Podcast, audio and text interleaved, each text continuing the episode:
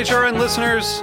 As we celebrate our 15th year, we are deepening our commitment to giving voice to the next generation of food systems storytellers, and we need your help. Our internship and fellowship programs help activate new possibilities for underrepresented and underestimated young people through experiential journalism, audio engineering, and production training. Through these unique programs, HRN helps food equity stewards build essential workforce readiness skills that expand their potential and foster economic mobility. Please consider supporting these critical programs. And with a minimum donation, you can be entered to win a dinner for two at an amazing restaurant in one of eight cities and tickets to a concert at a great venue in one of those cities. We have incredible partners across the country who have donated, as they also share our passion for helping to educate the next generation of food systems storytellers. Check out heritageradionetwork.org slash 15 to donate and enter to win today. That's heritageradionetwork.org slash 15 to donate and enter to win today. And make sure you donate before March 31st. Thank you. Today's program is brought to you by Cain Vineyard and Winery, a Napa Valley winery committed to respecting the soil and dedicated to the creation of three Cabernet blends. For more information, visit cain5.com.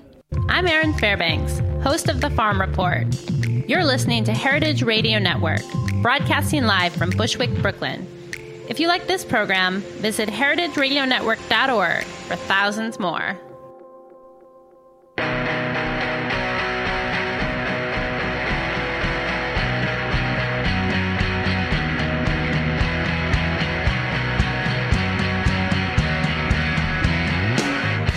Hello, everyone, and welcome to Eating Matters, where we talk about food policy and how it impacts all of us.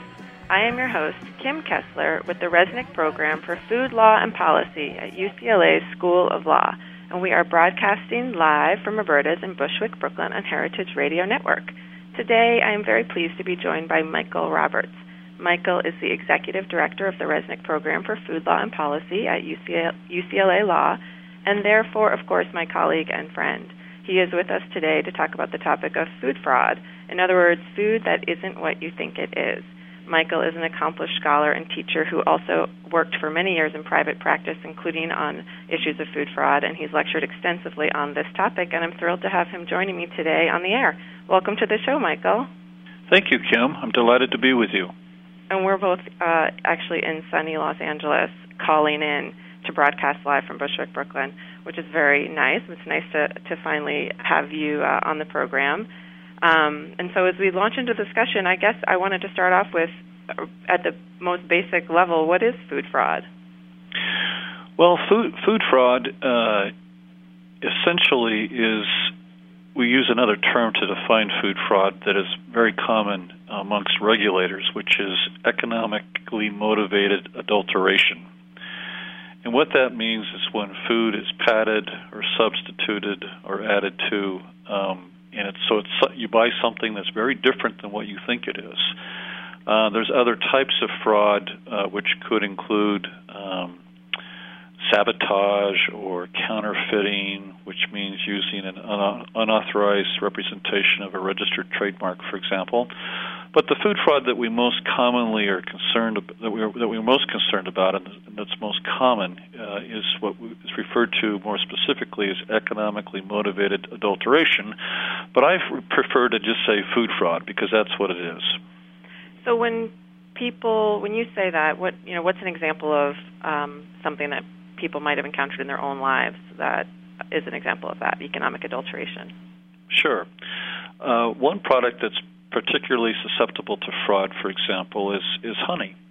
Uh, most of the honey that consumers would buy in the grocery shelf um, does not contain pollen, uh, and honey has been targeted for many many years as a as a product that uh, is traded into the U.S., imported into the U.S. Um, that's very different than the honey you would buy from your local sourced uh, farm or or or a beekeeper who raises honey or produces honey for consumers.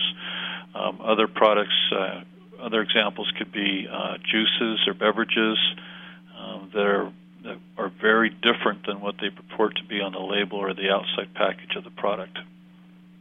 So I know that uh, you've talked about in the past that one of the really prominent instances of food fraud was the food safety crisis in China, where melamine was found in dairy products and ultimately led to some deaths and uh, serious prosecution and regulatory um, reforms in China. What was it that happened there, and how is it an example of food fraud? Yeah, what happened, and, and I should also indicate that food fraud has been around for a long, long time, all the way back even before the beginnings of the United States uh, into the, medieval age to um, the Roman and Greek empires. Um, and so it's been around for a long, long time. But with this modern food system, it's it takes on a particularly different nature uh, because it's more complicated, and we have food product and food ingredients that, that are coming in from all over around the world. But back in 2007, uh, it, we had a, an instance where uh, it was discovered that pet food coming from China contained melamine. Melamine is a substance that's used in hard plastic containers and, and whatnot, and it really adds weight and substance to a product. And so the the, the ad- addition of melamine to pet food added what what was thought of to be protein, and so it was a way to cut your cost or add product that would give give you a better um, you know a better result uh, financially on the market. And so it was discovered that melamine was in pet food and it was killing pets around the around the world. An investigation ensued and shortly thereafter, it was also discovered that melamine was then being put into infant formula. And the the and main audience for literally infant, like plastic, like tiny pieces of. Mm-hmm. Yeah, yeah. It was added as a protein, as a way, as to to make to give more uh, content or more weight or more protein uh, for the product. So you end up selling more product than you would otherwise. Um, and in this, it, with pet food, it was killing pets around the world uh, including the U.S. and Canada and other and elsewhere. But with the melamine for infant formula, that was really um, targeted to Chinese consumers. But it led to seven, or, or rather six, infant deaths in China and over or nearly 50,000 hospitalizations, according to most reports.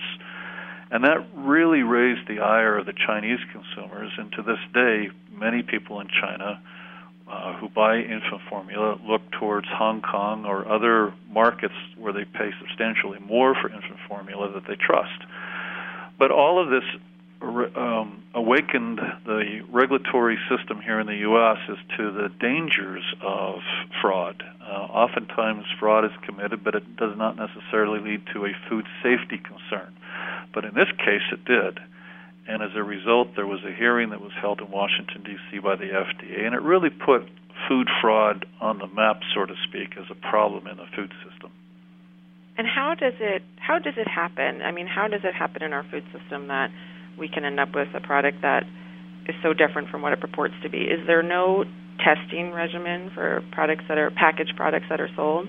No, there is not the the food system is really predicated upon the idea of preventive controls, uh, and there is very very little testing and very little inspection that actually goes on. Now there is more inspection uh, thanks to the new Food Safety Modernization Act that was passed in 2011. But that act, but the inspections are still very limited. Uh, still less than two percent of all food that's imported into the U.S. is inspected. Uh, inspections take a lot of time and a lot of effort and a lot of resources, um, and, and, and very little to no testing actually goes on as well. So what we have is a system that's again based on preventive controls. So you have controls, for example, that are supposed to make sure that uh, that that there's things are not added to food or taken away from food that would create a safety problem or a quality problem. But what happens is because this food system is so complicated and so far reaching uh, that it's very difficult historically and even today for a number of food companies to really know where their ingredients are coming from. Or if they have some suspicion, they sometimes don't want to know and they don't investigate as thoroughly as they should. And so it's it's just a it, it's more reflective of a far-reaching global food system, and quite frankly, of uh, cheaters and those who are less than honest who are engaged in in that system uh, in various pockets around the world, principally in, in parts of Asia, Eastern Europe, and in the U.S. as well. You said with um, with the inspection process there isn't typically testing. So does that mean this is like a eyeballing of products that happens? Well, it's an eyeballing, but it's also a matter of keeping records.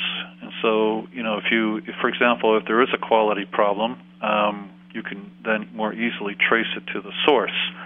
Um, but what happens is, yeah, it's an eyeballing test, and and and after a while, a certain product will get a reputation in the marketplace. Now, there is testing that's going on, but it's not necessarily by the FDA, although the FDA can and does test on occasion uh, when they are alerted to a problem. But for example, uh, a nonprofit organization called U.S. Pharmacopeia, out of a very well respected organization that's been involved in dietary supplements for a number of years, has now begun looking at conventional food products. Uh, and they've been they've created a database and they've identified products that are frequently the subject of fraud. At the top of their list, for example, would be seafood, uh, followed by honey and olive oil and, and juices and and, and um, maple syrup and other types of products that are uh, frequently um, subject to fraud. And then uh, and, and then that way anyone can consult this database. It's on the web and you can look it up and follow a particular product if you wish. And can you give a sense of the scale of the issue with something like seafood? Um, you know, how how common is it that there may be seafood that isn't what it is marketed as? Yeah, it's pretty common, and I should I didn't really fully answer your question about testing. I should I should add that the U.S. Pharmacopeia is also developing testing mechanisms that companies can use and protocols, and the testing can be very complicated and very expensive because the cheating is also complicated and very sophisticated. Um, but in in terms of, of being able to um, get a scale of fraud for particular for seafood, for example, um, the U.S. Um, Pharmacopeia, and I believe on the website even for uh, the uh, CSPI, which is another well-known um, consumer Center for Science in the Public Interest. Right. They also have identified on their website um, the the specific types of fee- seafood that are mo- most susceptible to fraud, um, and and those that are you can trust more. And you know, for example, when you order sushi, which I know you enjoy and I enjoy, and lots of other folks enjoy uh, sushi is is is uh, really uh, rife with fraud, and so it's important um, as a consumer if you're going to eat sushi, for example, you know, enter into a dialogue with the um, chef to find out where this where the fish is coming from, and it's really hard for us to tell. But um, I was recently eating at a um, restaurant uh, in Berkeley, and the chef came out and was able to identify specifically where each item of fish came from, and it gave me a great deal of confidence. Um, and I, but I suspect that most restaurants uh, are not equipped to do just that. So, and maybe most customers are not equipped to ask the right kind of questions. But right. I want to take a short break, and when we come back, talk some more about some of these common products that this issue comes up in, and then what some of the possibilities are for policy to address it. So we'll be back in a, a minute.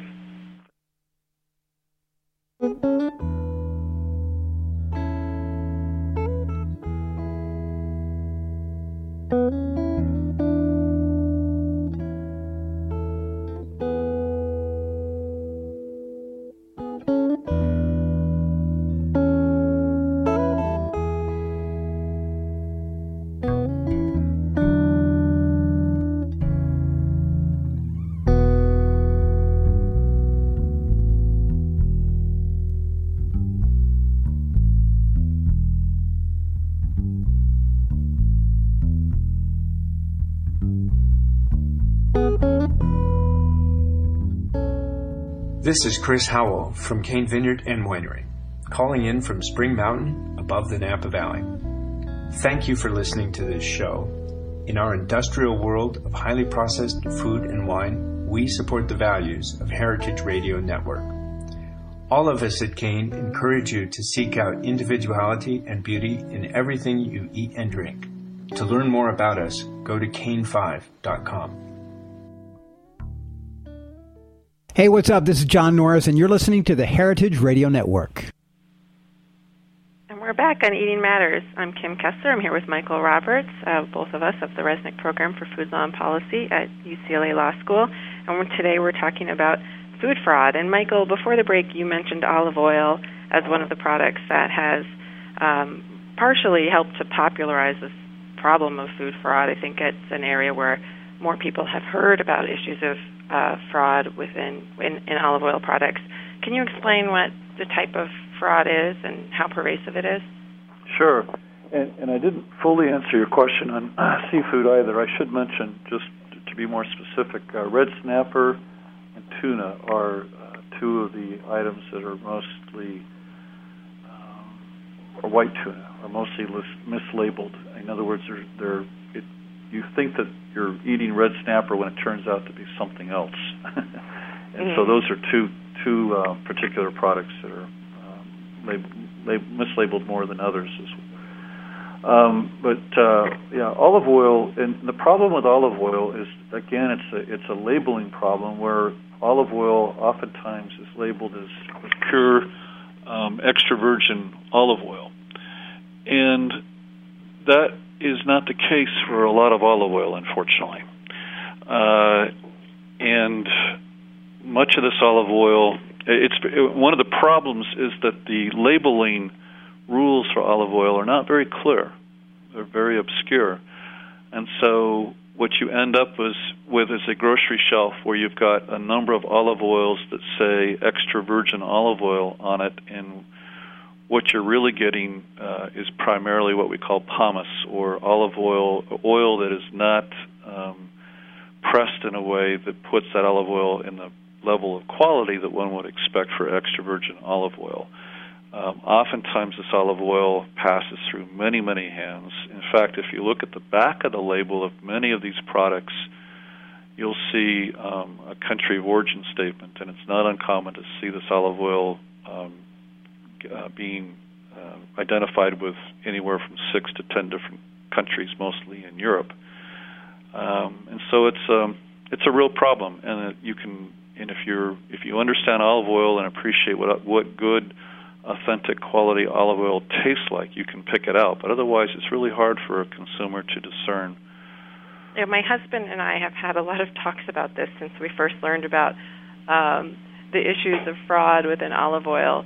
We, like many listeners, I'm sure, love olive oil, cook and eat with it a lot. And uh, I was actually recently away and came back, and my husband had bought a new bottle of olive oil and hadn't had time to do his Google research on what was a reliable brand, and so had you know one of the typical culprits um, of unlikely to be extra virgin olive oil. And he said, "Well, it tastes good, and I like it."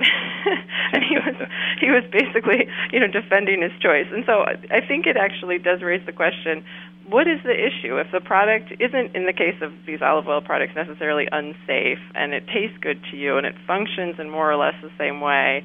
You know, what is it that we should be so worried about uh, in in this kind of food fraud?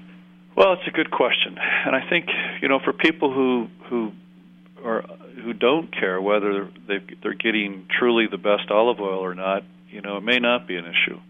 But there are those who uh, like to think that if they're buying something that's labeled as the best type of that product, such as olive oil, that they truly are getting a high quality olive oil, uh, and and and oftentimes they'll pay a premium for that product and so you know they care for a couple of different reasons. Um, but you you are correct. It, it does not raise a safety issue, and oftentimes, quite frankly, if you use the cheap olive oil for cooking purposes, then it really doesn't matter either. Uh, but if you're going to eat Except it, except you may have wasted money. Yeah, you may have wasted or been money, cheated correct. out of money. Yeah, I guess. Right. But it's it's uh, it's more a matter of of of integrity, I suppose, um, and not safety in the case of olive oil. Now, in other products, as we've mentioned earlier with infant formula, there's all, there can be a safety question. The one thing, though, I would point out, even if there's not a safety problem with a particular product, the point that rankles me a little bit is that we are trusting the production of these products in the hands of people who cheat And if they're willing to cheat for at this level, are they also going to be willing to cheat in terms of, of safety as well? And so, even though there may be an un, the connection to safety may not be all that clear, it certainly is not healthy for the food system overall to have cheaters making money and, and passing off goods that are different than what they purport to be. Well, um, what, but I want to actually dwell on that a little topic mm-hmm. or a little bit more. So, safety, I think, is you know, as you've talked about, maybe one of the very serious and immediate consequences that can arise with certain types of food fraud. But you know, how does I'd like to hear you spell out more. How does this issue relate to other concerns about the food system? You know, does it have an impact on sustainability or um, other values that we may hold dear for a healthy food system? Sure uh, a lot of people who describe themselves as foodies, and even people who are not, um, to resist that term, but maybe care, who, who care about food, uh, and this includes parents and, and, and students and everyone else who everyone who eats at some level cares about what they're eating, and and I think that we're we're we're always interested in in knowing where that food comes from uh, if we can possibly tell. And a lot of times, food is very complicated. It's hard to tell its source. But there is something about the about food that resonates with all of us because we we we depend upon food to live. We we associate food with our culture. Uh, we we we think of food when we celebrate, um, and we like we identify with food in a lot of different ways. But there's there's an authentic, a question of authenticity about food that I think is meaningful to everyone, and it's making sure that the food that we eat is is what it purports to be, and and so communicating that information to consumers in a way that's clear and consistent and, and correct, I think is important to everyone, so we can make choices. If somebody wants to choose to eat less quality food or food that's not particularly healthy for them then they can make that choice. But everyone needs to have a choice with accurate information, uh, and then and then we can make those choices. And I think that's probably what, what is a is a very fundamental concern about food fraud, is that it really eliminates the ability for people to make accurate choices about their food. As so in the case of you, you and your husband with olive oil. right. so I want to shift now to uh, the, the regulatory framework and just try to understand a little bit more about how this is addressed in the U.S. So, what kind of recourse would there be for the average consumer who may have bought uh, non-local produce at the farmers market or eaten a fish that wasn't the fish they thought it was? Sure. Well, it's very difficult, and that's the frustrating part about all of this. Is that uh, at the farmers market, it's a little easier, I suppose because one could complain to the organizers of the farmers market, and there has been uh, there have been farmers markets that have been cleaned up as a result of complaints. Uh, California, for example, has had a history a while ago of, of fraud occurring at its farmers market, and it has instilled um, rules and it's better at enforcing and tracing uh, food supply back to local producers, and it's really cleaned up the markets as a result.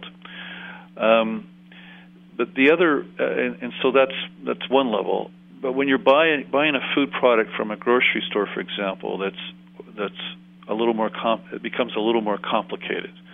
Um, one is not able uh, to sue, for example, the FDA. Um, one could um, write or complain to the food company, but it's you know whether or not that it's going to be successful or not is is unclear.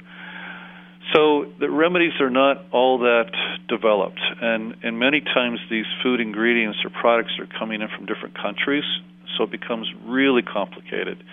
The FDA is trying to pay more attention to these issues, and consumers can easily file a complaint with the FDA. They can write an email, they can send a letter, they can make a phone call, and sometimes that works. Um, but it does it does require some action and probably a little patience and the, and the inability to deal with frustration uh, by consumers. But it's not an the regulatory system doesn't really provide a very clear path on how to deal with these issues. Uh, the like I said, very little testing goes on, very little inspection. So someone actually has to complain about it, or in the worst case scenario, there has to be a safety problem. For example, recently uh, there's been an issue with cumin, uh, and as a as a as used as an ingredient in food or a spice, and uh, there's now been a connection to um, peanut product being used, and that obviously presents an allergy issue. And this this is a current case right now. There's there's a recall out right now, and the case is, is inconclusive, but the evidence seems to be pointing in that direction. And I only mention it because that's another example of a safety problem where it actually catches the attention of the government. But otherwise, uh, it's a very difficult um, battle. So the average consumer may do better taking to social media than trying to get yes. I agree. Social media has turned out to be a really handy device, a very handy tool for consumers to use to educate each other. You can't every you can't always believe everything you read on social media, so that's one of the downsides. But it certainly is a way. It certainly catches the attention of, of the food industry. That's for sure. Is our regulatory system here uh, different than the approach in other nations, or is anyone doing a, a better job of giving consumers reliable information about what they're eating? You're starting to see some countries that are doing a pretty good job, um, but usually in response to a serious problem. For example, in the UK, uh, there was a recent scandal uh, that involved horse meat that was in place of what people had assumed were hamburgers from cows. Yes, and very this really caught here for IKEA meatballs. Yes, that's right. It really hit the media and every caught everyone's attention. And the government, in response, has has been quite vigorous, um, and they're enforcing in the UK and in Europe actually, and that's that's really what it takes. Quite frankly, it's amazing there was a, a, a massive breakdown on food fraud last year in Europe that involved multiple countries at very high levels of law enforcement, and they confiscated uh, hundreds of millions of dollars worth of fake food, um, and in at, that was being stored at airports, railroad, railroads, uh, even people's homes were raided. Believe it or not and it involved olive oil and honey and a lot of the products that we've that we've discussed in the show already. But that was a very very big operation, and it, so it's I only mention that because it's a it's it's big and it's comprehensive and it's global as well as local, and that makes it even more difficult. With a lot of government resources put into that kind of operation. I'm guessing. Yes. So um, we're just almost running out of time, but I always like to ask people like yourself who've been working on food system issues for a long time about their own eating, and um, I guess as it relates to food fraud or otherwise, how do you how do you find that your long-time work um, on issues of the food system affects your own dietary choices and habits? Great question. When I eat fish and I go to a restaurant, I always ask a lot of questions um, I oftentimes don't get the answers I need, and then I have to make a decision.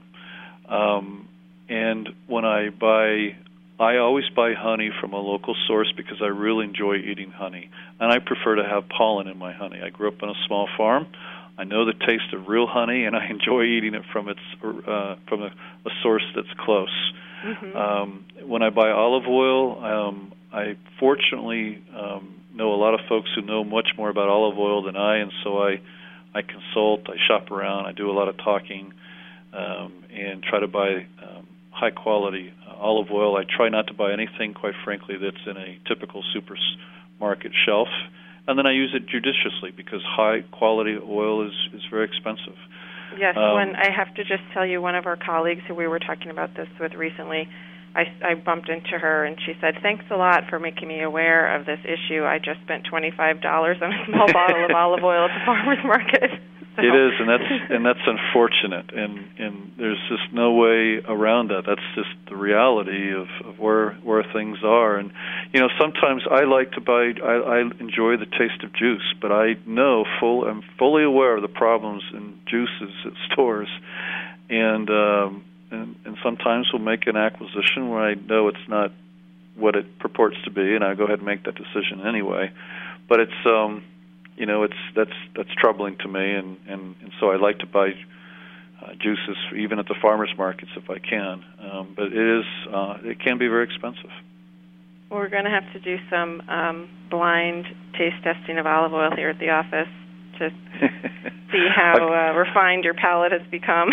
I've got some on my shelf right now. In fact, I used these three bottles in my class for a test tasting, and it's interesting because the students invariably never pick the high quality olive oil, which is also interesting because it suggests that we really don't sometimes know what high quality food tastes like anymore. Right. Yeah, they them and uh and my husband might have the same results in their blind taste testing. So my poor husband thrown under the bus in this episode of Eating Matters.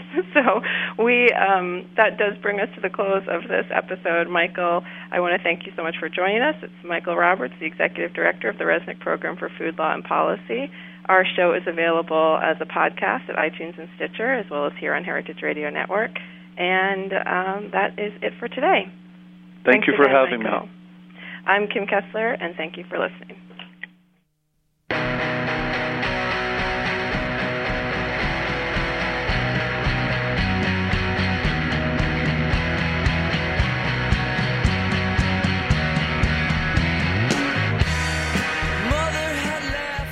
Thanks for listening to this program on heritageradionetwork.org.